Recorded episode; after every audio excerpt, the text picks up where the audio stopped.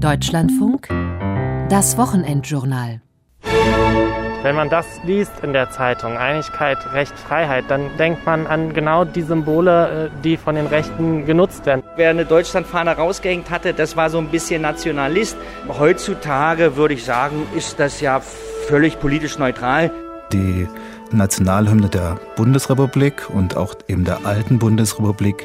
Das war ein Zankapfel seit den 50er Jahren bis weit in die 80er Jahre. Diese Hymne stammt aus einer Zeit, die noch sehr von Männern von Nationalismus geprägt war. Das war eine komplett andere Zeit.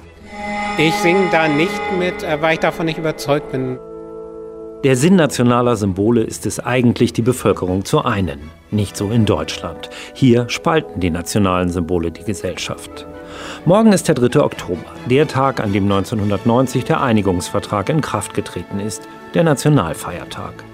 Der wird begangen, wie es sich für Nationalfeiertage gehört, mit der schwarz-rot-goldenen Fahne, der Hymne und staatstragenden Reden. Das kann man für normal halten. Viele haben jedoch ein gespaltenes Verhältnis zur deutschen Nation und ihren Symbolen. Das gipfelt bei einigen sogar in der Parole Nie wieder Deutschland. Die Angst der Deutschen vor ihrer Nation liegt vor allem in der Nazizeit begründet. Die Frage, die dahinter steckt, ist doch, kann man nach Angriffskrieg und Judenvernichtung wieder eine Nation werden und sich auf Symbole einigen? Ab den 70er Jahren machte der Begriff Verfassungspatriotismus Karriere. In diesem Sinne äußerte sich auch Bundespräsident Frank-Walter Steinmeier im Februar 2019 beim Festakt zum 100. Jubiläum der Weimarer Reichsverfassung. Schwarz-Rot-Gold, meine Damen und Herren, das sind unsere Farben, das sind die Wahrzeichen unserer Demokratie. Überlassen wir sie niemals den Verächtern der Freiheit. Darum bitte ich. Schwarz-Rot-Gold. Die deutsche Debatte um nationale Symbole. Herzlich willkommen zum Wochenendjournal. Mein Name ist Thomas Franke.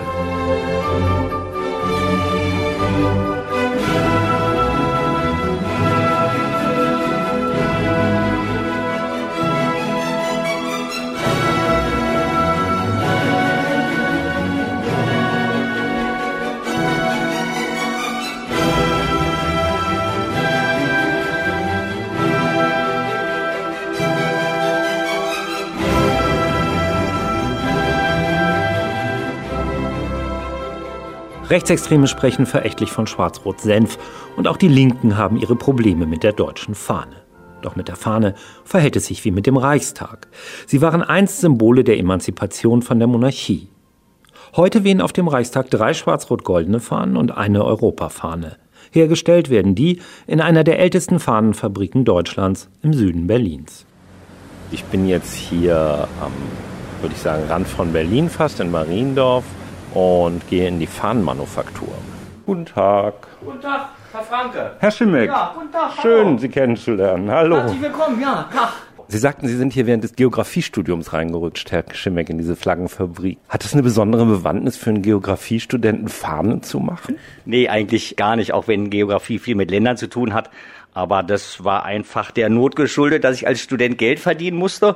Und so bin ich vor über 35 Jahren also hier aufgeschlagen. Zeigen Sie mir doch mal, wie, wie das hier aussieht. Wo machen Sie Ihre Fahnen? Ja, also wir haben eben hier Büro, eine Grafik, eine Druckerei, eine Näherei, eine Wäscherei und ein Lager, wo wir eben ja, seit 99 Jahren, also nicht hier in Marienfelde, aber seit 99 Jahren Fahnen produzieren. Ja, das sind dann Länderfahnen, das sind Werbefahnen, das sind sonstige Dekoartikel, also alles, was irgendwie mit Stoff zu tun hat. Dann lassen Sie uns doch mal bei den Länderfahnen bleiben, vor allen Dingen bei den deutschen Fahnen, die wir hier haben.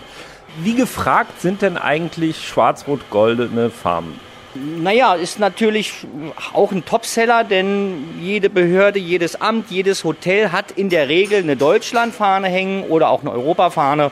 Also das sind natürlich gut gehende Artikel. Das fängt an bei Kleinstfähnchen, also für politische Veranstaltungen, so Tischfähnchen, die haben, sind 15 mal 25 Zentimeter groß und geht dann hin bis eben zu Bundesdienstfahnen. Die Fahne, die auf dem Reichstag weht, die sind dann 2,40 Meter mal 4 Meter. Also ich kann es nicht beziffern, müsste ich im Computer gucken. Hunderte. Wie sieht denn das aus, das Verhältnis zwischen deutscher Fahne und Europafahne, jetzt auch für Sie persönlich? Sind die so gleichrangig oder ist die Europafahne mehr so ein Tupfer, so ein Sahnehäubchen oder sowas? Ach, schwierige Frage. Na gut, die Deutschlandfahne ist eben symbolisiert unser Land und die Europafahne geht eben darüber hinaus und äh, ist eben ein Zeichen, dass wir in Europa in einem größeren Verbund leben. Haben Sie emotionale Beziehungen zu den Fahnen? äh, nein, nicht wirklich. Also ähm, ich lebe in Deutschland, äh, ja, und dazu gehört die schwarz-rot-goldene Fahne. Ähm, ich lebe in Europa, dazu gehört die Europafahne, aber ich bin ein Weltenbürger und lebe in einer Welt, äh, gedanklich eigentlich ohne Grenzen, ja, weil wir auf diesem Globus leben und deshalb äh, ist es für mich eben nicht so durch so eine Fahne eingegrenzt. Ich sehe hier eine ganze Menge Regale mit Stoffen, ja, unterschiedlich also wir, bunt. Wir haben mit das größte Fahnenlager in Deutschland. Das da hinten ist ja hübsch. Ich habe gerade gedacht, da steht eine Mitarbeiterin von Ihnen und raucht, aber das ist eine Schaufensterpuppe hinter so einer offenen Scheibe und die hat ein Kleid an in den Farben der Deutschlandfahne. Ja, das, das haben wir mal aus Spaß gemacht, diese Puppe so bekleidet. Das war, glaube ich, Fußball-WM 2006. Haben wir aus Dafke, also dann aus einer Deutschlandfahne so ein ja, Kleid genäht. Es gibt ja Leute, die lehnen Deutschland und alle Symbole komplett ab. Wie ist das bei Ihnen, der Sie jetzt täglich mit sowas zu tun haben? Als ich hier vor ungefähr 30 Jahren angefangen habe, war das Zeigen der Deutschlandfahne immer mit einem Geschmäckle belastet. Ja, das, das war dann so, wer eine Deutschlandfahne rausgehängt hatte, das war so ein bisschen Nationalist. Wir müssen auch auf die Einheit zurückgucken, wo also in der DDR fast zwanghaft Fahnen gezeigt werden mussten. Und das hat sich peu à peu geändert. Erstmalig ging das ganz narrisch los, Fußball-WM, ich glaube 2000, ich krieg's nicht mehr ganz genau hin, wo auf einmal ähm, ein Hype einsetzte, ging auch einher mit dem erfolgreichen Abschneiden der türkischen Nationalmannschaft, wo sehr viele Türken, also in Deutschland, die Türkei-Fahne gezeigt haben. Und dann setzte so ein Boom ein, dass immer mehr Leute also auch die Deutschland-Fahne gezeigt haben. Und ähm, heutzutage würde ich sagen, ist das ja völlig politisch neutral. Sie gehen zu einer Fußball-WM in die Discounter, finden dort also alle möglichen Fahnen. Sie gehen auf die Fanmeile, werden von einem Brausehersteller mit Umhängen äh, eingekleidet, die die Farben der Deutschlandfahne zeigen. Also heute sehe ich es als völlig ähm, unbelastet, diese Fahne. Ist so eine Normalität eingetreten fast, würden Sie sagen? Da ist eine Normalität eingetragen, ja, äh, das würde ich schon sehen, ja. Also bei der Deutschlandfahne, ne? Also wenn es denn die Reichsfahnen sind, die wir jetzt auch immer häufiger sehen, ähm, die ja eigentlich kein verbotenes Symbol sind, ja, aber da sehe ich es schwierig. Stellen Sie Reichsfahnen her? Wir drucken auch Reichsfahnen, also natürlich ohne das Reichskriegssymbol, aber wir sind äußerst um politische Neutralität bemüht, ja, verkaufen auch sehr wenig. Das heißt, wenn ich jetzt eine Hakenkreuzfahne haben möchte, bin ich bei Ihnen falsch. nee, da sind Sie bei uns nicht falsch. Wir haben auch Hakenkreuzfahnen gemacht, aber das ist natürlich dann alles nur für äh, Filmaufnahmen. Ja? Und das lassen wir uns auch immer dokumentieren, dass das wirklich für die und die Filmaufnahmen sind.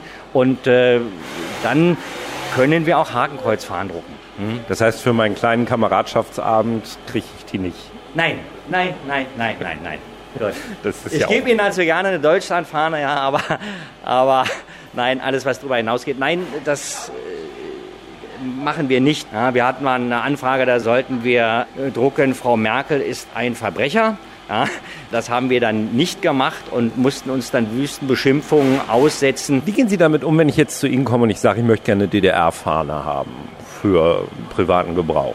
Kriege ich eine DDR-Fahne könnten wir machen. Ja, also wir haben den grafischen Datensatz noch da. Ich sehe das jetzt äh, auch nicht als bedenklich an. Ja, also das äh, ist eben ein historisches Symbol. Wir haben sogar noch ururalt Fahnen aus Original DDR-Beständen ja, in Bautzen gefertigt. Ähm, da haben wir noch ein paar liegen, aber ähm, das könnte man bekommen. An welchen Stellen haben Sie denn Bauchschmerzen? Bei welchen Farben? Äh, wir hatten einmal einen Fall, da sind hier Fahnen bestellt worden. Ähm, die hatten so ein Motiv, so Art Schwerter zu Flugscharen, ja, mit einem Text drauf, so sinngemäß Schwerter zu Flugscharen. Die haben wir produziert ähm, und haben dann das ausgeliefert. Und ich habe abends dann im Fernsehen einen Aufmarsch von, na ich sag mal, politisch Rechten gesehen. Und die hatten diese Fahnen dann äh, als Schmuck in der Hand. Das hat mir natürlich den Abend verdorben, aber es war anhand der Symbolik nicht erkennbar, dass das also für rechte Zwecke genutzt werden sollte. Da, also da, da hat es uns wirklich die Laune verschlagen. Wir lieben unser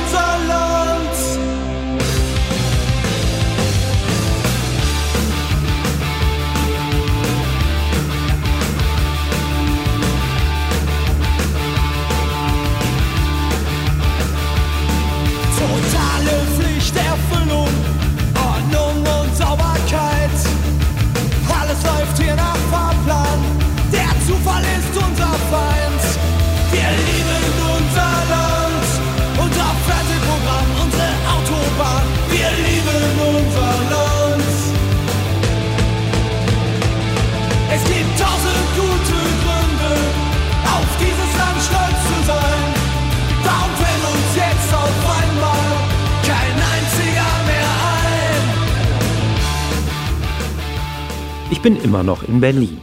Seit dem Umzug der Bundesregierung und des Parlaments hat die Hauptstadt ein echtes Regierungsviertel bekommen. Im Zentrum davon steht der Reichstag. Wuchtig, grau, mit vier Türmen, dem Säulenportal und der gläsernen Kuppel. Das Gebäude ist bei vielen unbeliebt, zu mächtig, nicht transparent, einem modernen Parlament nicht angemessen. Im Bundestag saß in der letzten Legislaturperiode Lorenz Göster-Beutin von der Linken. 43 Jahre alt, Historiker, sein Wahlkreis ist in Schleswig-Holstein. Er hat den Wiedereinzug nicht geschafft, wie so viele Linke. Das Gespräch haben wir an einem der letzten Sitzungstage im Sommer geführt. Auch Göster-Beutin mag den Reichstag nicht so richtig. Grund genug, gemeinsam durch das Haus zu gehen, in dem der Bundestag tagt. Wir fangen draußen an auf der Wiese. So, hier haben wir jetzt erstmal das Portal vor uns. Das ist das Portal des Reichstags. Ich denke, alle Hörer wissen ungefähr, wie das aussieht. Das sind diese sechs hohen Säulen. Das ist so ein bisschen erhöht. Das ist schon ein monumentales wilhelminisches Gebäude, finde ich. So. Es ist schon imposant und erdrückend auch auf gewisse Weise. Es macht einen auch klein, finde ich, wenn man da reingeht, wenn man durchs Hauptportal kommt. Ja, da gehe ich ja nicht äh, so häufig durch, aber im Besucherinnendienst eben auch schon. Ich war ja auch schon als Besucher ja, das stimmt, aber ich finde, es wird eben aufgebrochen dadurch, dass in die Architektur viel Glas integriert ist, auch mit der ähm, Kuppe. Das heißt, es ist relativ aus meiner Sicht gut gelungen, aus dem schlechten Gebäude noch etwas Besseres herauszuholen. Über dem Portal sehen wir jetzt die Inschrift, dem deutschen Volke. Nach dem Zweiten Weltkrieg, nach der Zerstörung fehlten dort zwei Buchstaben sodass dort nur noch dem Eutschen Olke stand. Und es gab auch Leute, die gesagt haben, das muss so bleiben. Das ist natürlich auch nicht so geblieben. Das D und das V wurden bald wieder ergänzt. Würden Sie noch von Volk sprechen überhaupt? Naja, der Begriff Volk im Deutschen hat ja immer das Völkische in sich und es ist ähm, besetzt als etwas, was ausgrenzend ist, weil es grenzt das aus, was anders ist, die, die nicht zu uns äh, gehören äh, sozusagen. Deswegen hat es immer einen nationalistischen Kern ein Stück weit. Deswegen rede ich ganz gerne immer von der deutschen Bevölkerung, also von allen, die äh, sozusagen hier leben. Und in Deutschland ist das immer über das Blut gegangen. Das heißt, wenn man deutschen Blutes ist, dann ist man ähm, Deutscher. Wenn man nicht deutschen Blutes ist, ist man nicht Deutscher. Deutsche. Das heißt, es war immer schon auch rassistisch besetzt und äh, deswegen glaube ich immer, dass das Bevölkerung das inklusive ist. Dem Eutschen Olke. Ironischer konnte der Niedergang des tausendjährigen Nazireiches nach dem Zweiten Weltkrieg nicht kommentiert werden. Dem deutschen Volke wurde im Jahr 1916 am Giebel angebracht, im Zeitalter des deutschen Imperialismus, gegossen aus in Kriegen erbeuteten französischen Kanonen. Als es darum ging, den Reichstag nach dem Umzug von Bonn nach Berlin wieder für das Parlament zu nutzen, stand plötzlich auch die Inschrift dem deutschen Volke auf dem Prüfstand. Der Vorschlag, sich von Volk zu verabschieden und den Spruch durch der deutschen Bevölkerung zu ersetzen, fand aber keine Mehrheit. Die Widmung der Bevölkerung hat es immerhin geschafft, ein Kunstwerk zu werden.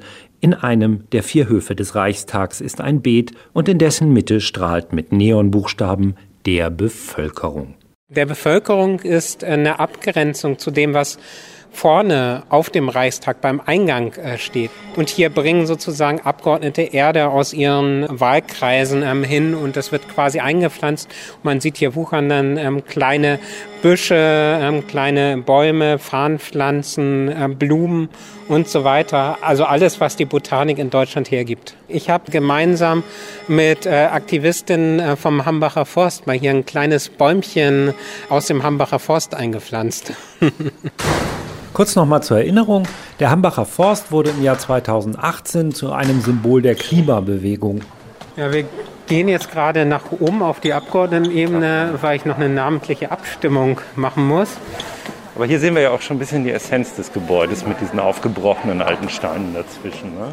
Genau, das ist das, wo ich sage, da wird halt Geschichte ausgestellt. Die alte Architektur ist noch erhalten und die Siegesinschrift der Soldaten auch der Roten Armee, die sich hier sozusagen in dem Gebäude verewigt haben. Das ist quasi ähm, sowas wie das Graffiti der damaligen Zeit. Sind die Ihnen wichtig, diese Inschriften der Soldaten? Ja, natürlich, weil sie eben zur Geschichte des Gebäudes dazugehört und weil ohne ähm, die Sowjetunion, ohne die, die Rote Armee der Nationalsozialismus nicht hätte besiegt werden können und ohne diese unglaublichen Opfer. Wir sind jetzt hier am Eingang zum Plenarbereich. Lorenz Göster-Beutin wirkt recht dynamisch äh, mit seinen gut 40 Jahren. Rote Sneakers, Anzug, T-Shirt.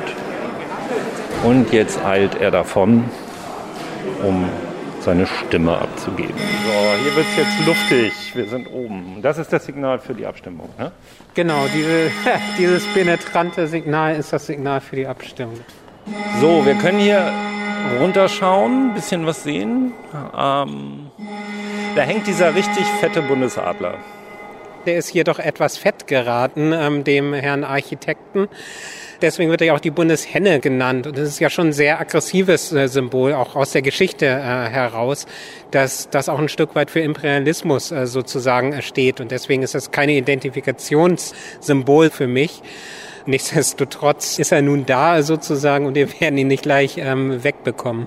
Was mit der Fahne, Schwarz-Rot-Gold, mögen Sie die? Also auch das ist ja eine sehr widersprüchliche Geschichte. Die Farbe der Nazis war ja schwarz-weiß-rot und Schwarz-Rot-Gold war die Fahne der Burschenschaften und äh, dieser Befreiungsbewegung, aber es war auch eine Befreiungsbewegung damals gegen äh, Napoleon, Anfang des 19. Jahrhunderts ja auch.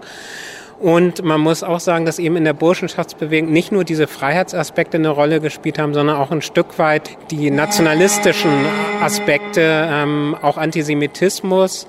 Und deswegen ist Schwarz-Rot-Gold eben so widersprüchlich wie die deutsche Geschichte insgesamt. Und dann kommen wir jetzt zur Hymne. Singen Sie mit? Ich singe da nicht mit, äh, weil ich davon nicht überzeugt bin, weil ich davon nicht, also überzeugt bin eben wegen der Geschichte dieses äh, sogenannten Deutschlandliedes, wegen äh, der, der ersten Strophe auch, die diesen aggressiven Imperialismus, den Nationalismus und ähm, dann eben auch den, dem völkischen äh, Wahn der Nazis sozusagen dann auch entsprochen hat und von denen genutzt ähm, worden ist. Ist natürlich nicht so intendiert ähm, gewesen äh, damals, als es auf Helgoland geschrieben äh, worden ist, selbstverständlich. Und es ist ja kein Zufall, dass die AfD ganz gerne die erste Strophe dieses Liedes singt. Brauchen wir andere Symbole? Und was für welche möchten Sie gerne? Ich glaube, wir brauchen sehr unterschiedliche äh, Symbole. Ich, ich glaube, wir, wir brauchen äh, das, wo, wo deutsche Geschichte kulminiert und wo es in die Zukunft weist. Also wir haben ja auch den 8. Mai vorgeschlagen als Feiertag, den Tag der Befreiung. So etwas müssen wir äh, suchen. Die Sendung wird übrigens am 2. Oktober gesendet. Verbinden Sie mit dem 3. Oktober etwas? Ja, ist halt ein historisches Datum auch. Also offizielles Datum der Wiedervereinigung, aber naja, 9. November wäre vielleicht sogar noch, noch interessanter gewesen, noch spannender gewesen. Ich hätte den 9. November auch besser gefunden, weil er auch mehr Auseinandersetzung fordert als ja. der 3. Oktober. Ja. ja, gerade weil der 9. November eben nicht nur für, für den Mauerfall steht, sondern für so vieles andere, für die Novemberpogrome beispielsweise. Ähm, ja, 1848. Ähm, also es gibt sehr viele unterschiedliche Ereignisse, die auf den 9. November fallen und das würde die Widersprüchlichkeit eigentlich viel besser charakterisieren.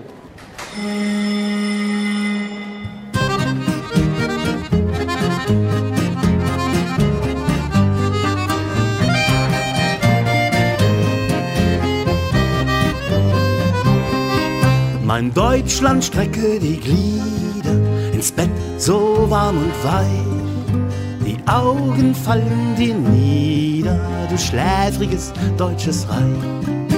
Hast lange geschrien, dich heiser, schenk Gott dir ewige Ruhe. Dich spitzt nun ein deutscher Kaiser pyramidalisch zu. Die Professoren, die reißen weder Thron noch Altar ein. Auch ist der Stein der Weisen kein deutscher Pflasterstein.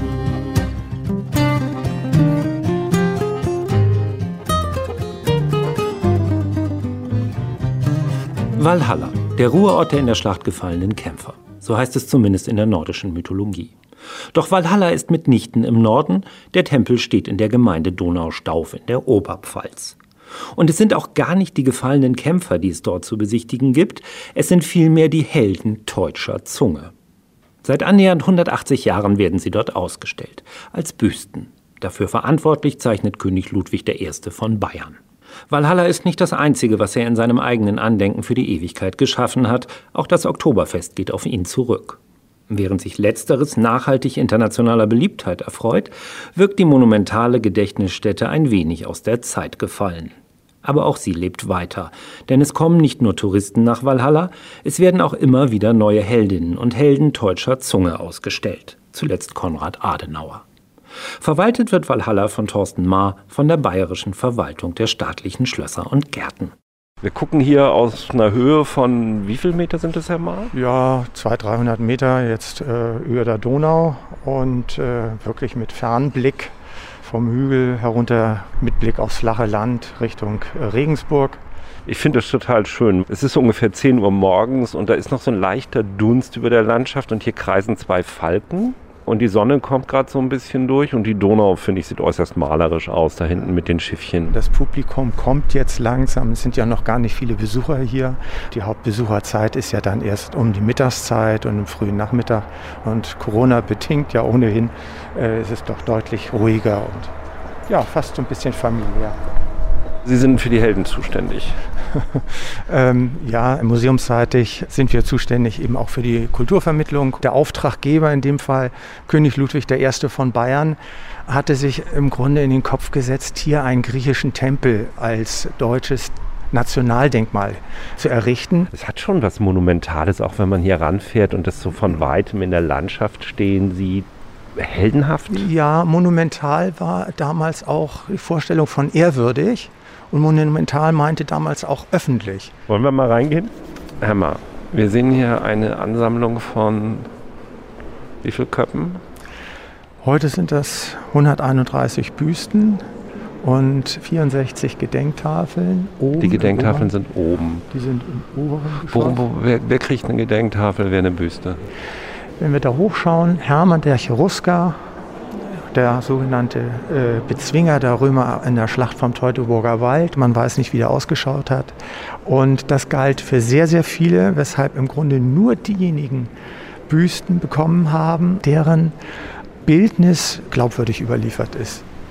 Das heißt, äh, es sind im Grunde genommen die Älteren, die oben hängen. Genau. Diese Büsten haben immer eine ganz komische Ausstrahlung, finde ich, weil die so klare Konturen im Gesicht haben, aber dann immer die Augen so hohl und weiß. Und sowas sehr Totes, sind ja auch alle tot hier drin. Diese Lebendigkeit war nicht gewünscht. Es war eine innere Seelengröße, sollten die äh, verkörpern, wie man sich das vorstellte von Helden. Also wer hier einmal Platz gefunden hat als Büste und hier geehrt wird, wird natürlich auch nicht rausgenommen. Der hat es quasi geschafft, deutscher Held zu werden. Ja, der hat es geschafft. Was ganz wichtig war, dass die Leistungen der einzelnen Personen nicht gegeneinander aufgewogen werden. Sie sind gleichwertig. Also egal, ob sie einen Krieg angefangen haben, nee, haben sie nicht. Sie, ob sie ob es Künstler waren, ob es Feldherren waren, Physiker, das, völlig egal. Die, die hier eingekommen sind, deren Leistungen wurden als völlig gleichwertig angesehen. Es ist ja heute eher so ein Schreckensgespenst für die Leute und alles andere als ein Identifikationspunkt für die meisten Deutschen. Ähm, ja, aber der Nationenbegriff bei Ludwig I. war ein ganz anderer, als den wir vielleicht heute haben. Es ist der Sprachraum, der uns verbindet. der, die Stämmigkeit. Es ist nicht die Landesgrenze. Deshalb kann hier der Maler Jan van Eyck, deshalb können auch die äh, drei vom Rütli-Schwur, Schweiz, sind gerade vorbeigegangen an einem russischen Feldherrn. Es ist also kein Denkmal, was eine deutsche Einheit im Sinne einer Grenze eines deutschen Reiches vorsieht. Also ich würde gerne kurz mal diesen Raum beschreiben, in dem wir sind. Das ist mit rotem Marmor ausgekleidet, ungefähr zwei Drittel hoch. Dann sehen wir Szenen von Schlachten. Spannend. Ja, das ist die erste Büste, die nach dem Krieg aufgestellt wurde. Ja. Reger, der Komponist. Also Max Reger, in Bayern geboren, dann in Leipzig gestorben, war nach dem Krieg eine Persönlichkeit, die besonders geeignet war, auch die politische Situation der Zeit vorzugeben. Den deutschen Verhandlungspartnern war darin gelegen, die deutsche Einheit nicht aufs Spiel zu setzen. Und dann bot sich jetzt eben mit Max Reger ein Künstler und Komponist an, der diesen Wunsch nach Einheit auch symbolisierte in seinem Lebenslauf. Also in Bayern geboren und in Leipzig gestorben. Wir stehen jetzt unmittelbar vor der Büste von Sophie Scholl. Ja, das ist so ein bisschen, wie man sie kennt. Sie hat ja. halblange Haare, Seitenscheitel, jung auf jeden Fall, keine Falten im Gesicht. Wahrscheinlich auch die jüngste, die hier steht. Die jüngste. Jung auch, jung auch hingerichtet worden. War ja Studentin, wurde dann verhaftet und dann mit ihrem Bruder zusammen und Mitgliedern der Weißen Rose hingerichtet. Und hier steht eben auf der Tafel im Gedenken an alle, die gegen Unrecht, Gewalt und Terror des Dritten Reichs mutig Widerstand leisteten. Das heißt, nicht nur Sophie Scholl ist aufgenommen, sondern alle Widerstandsleistenden. Und dann merkt man auch, man will ganz bewusst auch, dass dieses Denkmal eine größere Bedeutungsebene bekommt. Sophie Scholl inhaltlich oder auch Käthe Kollwitz und dann diese preußischen Generäle, die hier rumstehen. Ja, das, das beißt sich ja inhaltlich unglaublich. Das ist ja ein, ein weites, weites Spektrum. Ohne Vermittlung ist das gar nicht möglich. Deshalb müssen wir auch da noch an der Vermittlung auch weiterarbeiten. Sind das für Sie persönlich hier Helden? Ähm, persönlich würde ich mich da nicht zu, zu äußern. Warum ähm, nicht? Ja, ach, also ich habe das, finde das, das ist ja das Tolle. Jeder kann dem Wissenschaftsministerium, dem Bayerischen, einen äh, Antrag stellen, äh, möchte gerne die Büste oder die Person so und so geehrt wissen. Brauchen wir sowas heute in Deutschland? Es will das Denkmal deutlich mehr sein als nur ein Nationaldenkmal zur Ehre, zur, unter, zur Feier der Nation. Das ist Ludwig I. Jetzt stehen eigentlich die Geehrten stärker im Vordergrund. Damit ist das Denkmal, sage ich mal, nicht obsolet, sondern durchweg aktuell. Und damit es mit der Vermittlung in Zukunft besser klappt, gibt es seit einigen Monaten eine Valhalla-App. Mit ihr kann man sich den Heldinnen und Helden nun auch virtuell nähern.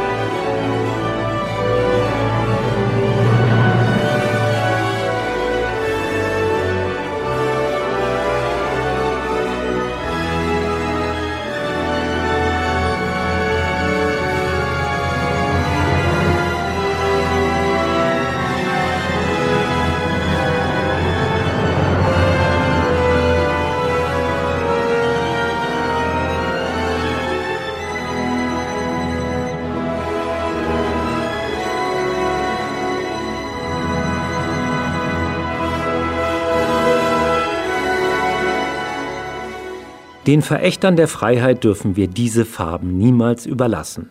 Der Bundespräsident hat nichts weniger gefordert, als die Symbole von den Rechten zurückzuholen und mit demokratischen Werten zu besetzen.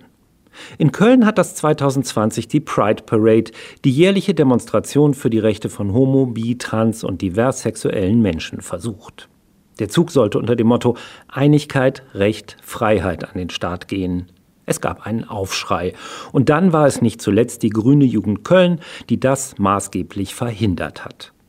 Der Streit muss so heftig gewesen sein, dass viele der Beteiligten nie wieder darüber reden wollten. Ich möchte gerne wissen, was an den Begriffen denn falsch ist. Köln ist deshalb die nächste Station dieses Wochenendjournals. Wir treffen uns dort, wo normalerweise einmal im Jahr die größte Demonstration queerer Menschen in Europa stattfindet. Queer? Noch nie gehört? Macht nix, erkläre ich Ihnen. Queer kommt aus dem Englischen und bezeichnet alle Formen von Sexualität, die vom Heterosexuellen abweichen. Ich habe mich bereits im letzten Jahr mit Zweien von der Grünen Jugend an der Strecke getroffen, um mir das Ganze erklären zu lassen. Ich bin in Köln und treffe mich mit Anna Kipp. Anna Kipp. Und Zoe Prigge. Und wir sind hier im Zentrum der Queer-Szene. Kann man so sagen, an der Scharfenstraße in Köln in der Nähe vom Rudolfplatz. Und hier hängen auch noch ein paar alte Plakate mit zwei Männern mit rosa Häubchen und rosa Schürzchen von einer rosa Strukturpapete, Kaffeeklatsch mit Bernd und Olli im Exil. Infos und Reservierungen auf Facebook. Und das Exil ist hier auch an der Ecke. Das hat schon in Regenbogenfarben Tücher über einem Gestell über der Terrasse zur Straße raus über den Bürgersteig. Es geht um die Pride Parade. Die sollte unter dem Motto Einigkeit, Recht, Freiheit stattfinden und hat eben nicht unter diesem Motto stattgefunden. Sie fanden das Motto beide, glaube ich, nicht so klasse, oder? Nein, also wir sind ja beide bei der Grünen Jugend Köln aktiv und wir haben, als das Motto rauskam, eine Stellungnahme verfasst, weil wir als queerfeministischer, antirassistischer Verband da doch einige Probleme mit hatten, weil es halt nicht nur geschichtsvergessen, sondern auch grob fahrlässig im aktuellen politischen Klima ist und auch eine sehr einfache Sichtweise der Dinge bedient. Soll ich das noch näher? Ja. ja. Das wird toll. Erklären Sie es ein bisschen näher, finde ich gut. Ja, also es suggeriert ja quasi, dass ähm, die queere Community so mit der deutschen Queerpolitik einverstanden ist und dass queere Menschen schon immer durch den deutschen Rechtsstaat so anerkannt wurden. Das stimmt nicht. Es ist noch nicht besonders lange her, dass zum Beispiel schwule Männer durch das Gesetz strafrechtlich verfolgt wurden. Bis heute sind Transmenschen durch das Gesetz diskriminiert. Generell Frauen werden auch immer noch nicht komplett gesetzlich gleichgestellt. Deswegen finde ich es absurd, dass man da mit dem Motto eine Assoziation nicht nur zur deutschen Nationalhymne stellt, sondern in der Begründung dann auch noch auf so Begriffe zurückgreift wie unser Land, unser Rechtsstaat, unsere Hymne und damit also so einen ganz komischen patriotischen Sprech reinkommt, der finde ich in der queeren Community und auch im Jahr 2020 absolut nichts zu suchen hat. Sehen Sie das genauso? Es gibt noch einen weiteren Punkt. Und zwar ist es so, dass äh, vor allem auch Transmenschen und geschichtlich homosexuelle Menschen auch in Deutschland durch den Staat äh, verfolgt worden sind. Die Idee, wir würden jetzt irgendwie diesen Begriff äh, Einigkeit und Recht und Freiheit zurückclaimen, beziehungsweise das war das, was dort versucht worden ist.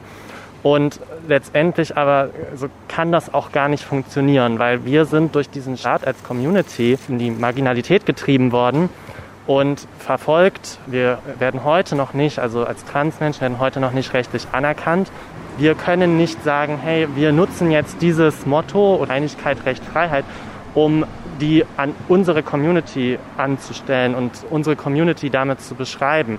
Wäre es dann nicht angebracht, gerade die größte Queer-Veranstaltung in Europa ist, der größte Demonstrationszug von Schwulen, Lesben, Transgender etc., äh, genau dann sich so ein Symbol zu nehmen und es quasi zu kapern und sagen, pass mal auf, ihr Rechten, ihr Nazis, das sind unsere Symbole, damit habt ihr nichts zu suchen und wir füllen die jeweils von Generation zu Generation mit neuem Inhalt aus. Das funktioniert halt schlichtweg nicht. Wenn man das liest in der Zeitung, Einigkeit, Recht, Freiheit, dann denkt man nicht an queere Menschen, dann denkt man an genau die Symbole, äh, die von den Rechten genutzt werden. Die Assoziation ist, dass der CSD das in irgendeiner Weise unterstützt und die Intentionen sind letztendlich zweitrangig, weil die wenigsten Menschen lesen sich das Papier durch, in dem drin steht, wieso läuft der CSD unter diesem Motto. Und ich glaube auch nicht, dass es die Aufgabe der queeren Community ist, da irgendeinen patriotischen Sprech oder so aufzugreifen und irgendwelche Begriffe umzuklären, weil das ist ja genau dieses Konstrukt von einem Nationalstaat. Wir sind hier in Deutschland und wird irgendwie suggeriert, wir haben hier eine Kultur und die müssen wir jetzt dann nach vorne bringen und ähm, ja, wo gar nicht irgendwie sichtbar wird, so dass es halt eben sich verschiedene Arten der Kultur hier gibt und viele, viele verschiedene Menschen, die alle anders, aber ja trotzdem äh, gleichberechtigt hier leben wollen. Sie singen die Hymne auch nicht, oder? Mit meinem heutigen Verständnis äh, der deutschen Geschichte würde ich diese Hymne, glaube ich, so nicht singen. Ähm, Warum? Weil ich für mich wenig Anknüpfungspunkte sehe. Also diese Hymne stammt aus einer Zeit, die noch sehr von Männern, von Nationalismus geprägt war. Das, das, war, das war eine komplett andere Zeit. Aber ich sehe da einfach wenig Identifikationspunkte für mich und will auch irgendwie nicht dazu beitragen, dass man durch Hymnen, durch Flaggenschwenken, durch einen Berufen auf den Nationalstaat irgendwie dazu beiträgt, das äh, höher zu heben, als es ohnehin schon ist. Reden wir doch mal über Symbole allgemein. Beim CSD haben wir die Regenbogenflagge als quasi Symbol, was alle vereint. Die ist nun mal nicht vorbelastet bis jetzt, glaube ich, oder ist da auch was? Also in den letzten Jahren äh, ist auch da immer mehr oder wird immer noch weiter aufgearbeitet, wie rassistisch die Community auch geprägt ist und mittlerweile wurden auch die Farben Braun und Schwarz in die Flagge mit aufgenommen, also die sogenannte Inclusive Flag und auch die Transfarben wurden mit aufgenommen. Das finde ich super wichtig, eben damit halt diese Flagge die komplette Vielfalt der Community darstellt und nicht eben nur Teile der Community. So. Würden Sie gerne die nationalen Symbole komplett loswerden? Oder ersetzen? Das finde ich jetzt sehr schwierig, weil das kann ich alleine nicht entscheiden. Ich finde, die Gesellschaft muss sich auf lange Sicht schon fragen, in welcher Form des Zusammenlebens, welche Art von Gesellschaft wir eigentlich leben wollen. Ist es äh, ein Nationalstaat? Ist es eine europäische föderale Republik? Auf lange Sicht wäre das durchaus erstrebenswert, wenn wir unsere eigene Identität nicht mehr an so etwas Fiktiven wie der nationalen Zuschreibung festmachen. Wie sehen Sie das? Hätten Sie gern andere nationale Symbole? Also ich muss ehrlich sagen, ähm, ich hätte, glaube ich, für mich persönlich eher keine nationalen Symbole. Ähm, ich würde lieber mit, äh, also der Menschheit insgesamt die, die Konzepte, wie wir sie aktuell von, von Nationalstaaten haben, in irgendeiner Form verändern. Fass das mal kurz zusammen, die letzte halbe Stunde, ja? Nicht, dass ich da was falsch verstanden habe. Also Sie möchten eigentlich gar keinen Nationalismus nirgendwo und auch äh, keine Symbole, die damit verknüpft sind, dann jeweils natürlich. Ja, also da, darauf kann ich mich auf jeden Fall einigen. Ja? Weil, ja. Dankeschön.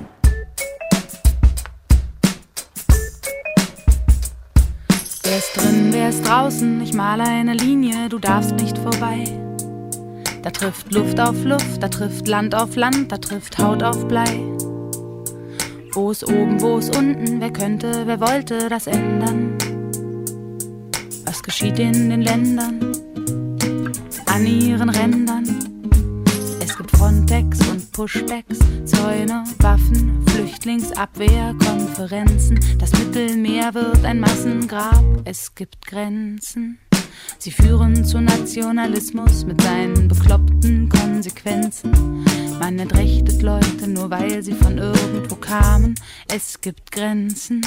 Könnten Sie diese Antwort bitte sinngemäß richtig ergänzen? Was liegt möglicherweise im Kern des Problems? Es gibt Grenzen. Ich melde mich ab. Musik ist ein wesentlicher Bestandteil nationaler Identität und in Deutschland ist das, wie wir mehrfach in dieser Sendung hörten, ziemlich schwierig. In Freiburg im Breisgau gibt es das Deutsche Volksliederarchiv und dort arbeitet der promovierte Musikwissenschaftler, Volkskundler und Historiker Eckhard John. Ich bin hier in einem Hörfunkstudio in Berlin und per Leitung mit ihm in Freiburg verbunden. Guten Tag, Herr John. Ja, guten Tag. Äh, Herr John, Sie sind auch Mitherausgeber des historisch-kritischen Liederlexikons. Wir haben in der Sendung mehrere Leute, junge grüne Aktivistinnen aus äh, Köln und keiner von denen singt die Nationalhymne. Auch ein Hersteller von Flaggen, der ganz viele Deutschland- und Europaflaggen herstellt, hat mir erzählt, dass er die Nationalhymne zum Beispiel dann doch nicht singt oder auch kein anderes Lied, was jetzt für eine Nation identitätsstiftend sein könnte. Ist das aus Ihrer Sicht, aus wissenschaftlicher Sicht zurecht oder ist das ein Zeitphänomen einfach, was aus der Nachkriegszeit heraus äh, resultiert? Ich denke, bei der Nationalhymne ist es eine wahrscheinlich auch sehr stark eine generationsspezifische Frage, denn die Nationalhymne der Bundesrepublik und auch eben der alten Bundesrepublik, das war ein Zankapfel seit den 50er Jahren bis weit in die 80er Jahre. Und das hat sich eigentlich aus meiner Sicht ab den Mitte, Ende 90er Jahre, dann auch im neuen Jahrtausend, dann verblüffenderweise doch noch mal etwas verändert. Sicherlich spielt der Fall der Mauer und der Prozess der deutschen Einheit dabei eine Rolle und in der frühen Zeit gab es sicherlich aus der ehemaligen DDR doch etliche Menschen, die das eben klasse fanden, jetzt eine andere Hymne und eben diese Hymne singen zu können. Aber viel entscheidender ist wahrscheinlich einfach eine jüngere Generation, eine Generation, die in den 90er Jahren oder noch später geboren ist, die sondern die Nachkriegsgeschichte mit der ganzen NS-Vergangenheit, die ja auch die Diskussion um diese Hymne immer wieder belastet hat, eine Generation, die so wie andere Nationen auch eine Nationalhymne haben wollten, gerade zu den Anlässen, bei denen Nationalhymne eine Rolle spielen. Und da sind ja weniger staatliche Anlässe als vor allen Dingen Sportveranstaltungen. Dann haben Nationalhymnen Hochsaison sozusagen.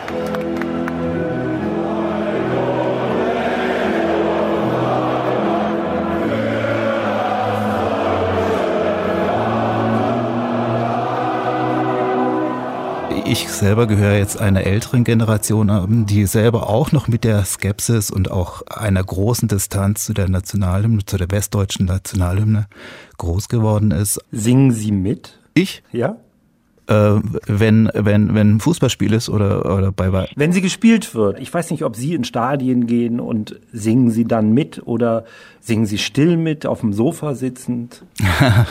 weder noch. Ich singe also weder im Stadion noch auf dem Sofa still äh, vor mich hin. Äh, nein, das nicht. Braucht eine Nation, brauchen Deutsche oder die Menschen, die in Deutschland leben, ein Lied, was vereint? Also mich interessiert eigentlich weniger, ob Menschen das brauchen oder so. Denn Lieder bestehen ja nicht nur aus dem Text, und der Musik. Genauso wesentlich sind immer die Kontexte, in denen Liedern benutzt werden. Sie hatten das eingangs erwähnt, das historisch-kritische Liederlexikon, was wir hier aufgebaut haben. Das ist eigentlich auch eine Grundidee dieses Werks, dass man eben sieht, welchen Bedeutung haben sie in der Zeit, in ihrer Entstehungszeit und wie verändern sich Lieder? Und so, eine Veränderung kann man im Übrigen auch natürlich bei der Nationalhymne. Das war ja nicht von Anfang an eine Nationalhymne. Übrigens genau vor 180 Jahren 1841 hat Hoffmann von Fallersleben den Text geschrieben. Kurz nachdem Hoffmann von Fallersleben diesen Text geschrieben hat, gab es ja sehr viel politisches Liedgut, was identitätsstiftend in der 1848er Zeit gewirkt hat. Also in der Zeit der bürgerlich-liberalen Revolution gegen die Monarchien in Europa. Das meiste sind Vormärzlieder, also aus der Zeit davor. Und diese Lieder haben in der Regel keine kontinuierliche Rezeption gehabt, sondern das ist eine Rezeption mit starken Brüchen. Der erste Bruch kam natürlich direkt nach der Niederschlagung der Revolution. Die ersten sind dann erst in der sozialdemokratischen Arbeiterbewegung wieder aufgegriffen worden, Ende des 19. Jahrhunderts, dann auch in den 20er Jahren, ganz wichtig. Und dann gab es den nächsten Bruch in der Zeit des Dritten Reichs. Das begann erst wieder nach dem Zweiten Weltkrieg sehr langsam, zunächst eigentlich nahezu ausschließlich in der DDR. Und das Liedgut wurde dann in Westdeutschland in der Folkbewegung dann aufgegriffen und ging dann in den 80er, 90er Jahren durchaus auch oft in Schulbücher ein, aber danach ebbte das eigentlich ab, ja. Die Frage, die ich mir da stelle, ist, welche Lieder haben überhaupt identitätsstiftende Funktion für die Menschen heute in Deutschland? Äh, das sind ja nicht die Charts, die alle paar Monate oder alle paar Wochen anders werden. Ich denke schon, dass es identitätsstiftende Lieder und, und auch Musik gibt, aber da ist vielleicht der nationale Aspekt nicht der zentrale, sondern das ist viel persönlicher. Das ist in, in, in kleineren Gruppen spielt sich das ab. Das kann eine politische Bewegung sein, das kann eine, eine Weltanschauung sein, das können religiöse Lieder sein oder eben jetzt historisch gesehen Lieder der Arbeiterbewegung zum Beispiel, ja. Wir haben zwar offiziell eine Europahymne zum Beispiel, ja, aber es gibt kein spezifisch europäisches Liedgut, was jetzt für uns da besonders identitätsstiftend wäre. Oder sehen Sie da was? Ich sehe da nichts, nein. Die Waffen, die der Sieg uns gab, der Sieg des Rechts trotz alledem. Die nimmt man sacht uns wieder ab, samt Pulverblei und alledem. Trotz alledem und alledem, trotz Parlament und alledem, wir werden unsere Soldatenbild, trotz alledem. Ein ganz zentrales Lied, gerade so, ich sag mal, Ende der 60er Jahre bis weit in die 80er Jahre war trotz alledem. Und trotz alledem ist ein Lied eben, was aus der Zeit des Vormärz eben auch kommt, auch in der 48er Revolution eine neue Bearbeitung erfahren hat. Und dieses Lied wurde nicht nur in der historischen Version äh, nachgesungen, sondern hat unglaublich viele Parodien und Kontrafakturen und Umdichtungen eben und Adaptionen und Aktualisierungen erlebt. Trotz alledem ist ein Lied, von dem es er unter anderem auch eine Adaption von Wolf Biermann gab. Er hat auch eine, eine Platte damals trotz alledem genannt, nach seiner Ausbürgerung aus der DDR. Die Nazis kriechen aus dem Loch mit Hakenkreuz und alledem. Die Ratten kommen wieder hoch, trotz Grundgesetz und alledem. Trotz alledem und alledem, schlimmer sind die Nazis die so schön die Kurve kriegten, hier im Staat als Demokrat, trotz alledem. Es sind ja viele Lieder der Arbeiterbewegung auch von den Faschisten äh, adaptiert worden in den 30er Jahren, aber trotz alledem eben nie. Sie haben ein Buch geschrieben, das trägt den Titel Brüder zur Sonne, zur Freiheit ein durchaus identitätsstiftendes und symbolisches Lied für Sozialdemokraten zumindest, aber ich denke auch weit darüber hinaus. Was sind die Anforderungen, die ein Lied erfüllen muss, um diesen Status zu bekommen? Das ist die gleiche Frage, welche, welche Bedingungen braucht ein Lied, um ein Hit zu werden? Sowas lässt sich nicht sozusagen am Schreibtisch konstruieren.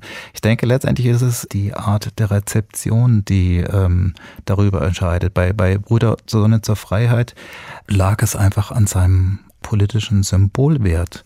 Das Lied hatte seinen ersten großen Auftritt bei der russischen Revolution 1905. Brüder zur Sonne, zur Freiheit, Brüder zu Lichte Sie sind in Deutschland aufgewachsen, beschäftigen sich mit deutschem Liedgut. Welches Lied steht für Sie denn persönlich für Deutschland? Persönlich sehe ich da kein Lied, was für mich Deutschland repräsentiert. Aber ähm, ein Lied, von dem ich mir wünsche, dass es sozusagen weiterhin im Gedächtnis bleibt, neben der Nationalhymne, die wir nun qua Gesetz einfach haben. Das ist eben die Kinderhymne, die Bert Brecht einst geschrieben hat. Anmut sparet nicht, noch Mühe, Leidenschaft nicht, noch Verstand dass ein gutes Deutschland blühe wie ein anderes gutes Land und so weiter. Also damals eben vertont von Hans Eisler. Wir können das Lied ja gleich mal spielen. Aber hoffentlich in einer schönen Version. Oder die alte Version, äh, wo Eisler äh, das am Klavier singt und ist zwar ein bisschen ruppig, aber es hat auch seinen Charme. Das ist schon auch ein inhaltlicher und auch ein, ein künstlerisch-ästhetischer Gegenentwurf zu der Nationalhymne, wie sie in der Bundesrepublik eben nach dem Zweiten Weltkrieg eingeführt und etabliert wurde und die uns bis heute begleitet. Und ich denke auch, dass es äh, uns gut tut, wenn dieser Gegenentwurf uns auch weiterhin im Bewusstsein bleibt und auch weiterhin Verbreitung findet. Dankeschön, Herr John. Danke Ihnen für Ihre Zeit und für, die, für das spannende Gespräch. Tschüss. Anmut sparet nicht noch Mühe, Leidenschaft nicht noch Verstand, dass ein gutes Deutschland blühe wie ein anderes gutes Land, dass die Völker nicht erbleichen wie von einer Räuberin, sondern ihre Hände reichen uns wie anderen Völkern hin, uns wie anderen Völkern hin. Das war das Wochenendjournal Schwarz-Rot-Gold, die deutsche Debatte um nationale Symbole. Am Mikrofon verabschiedet sich Thomas Franke.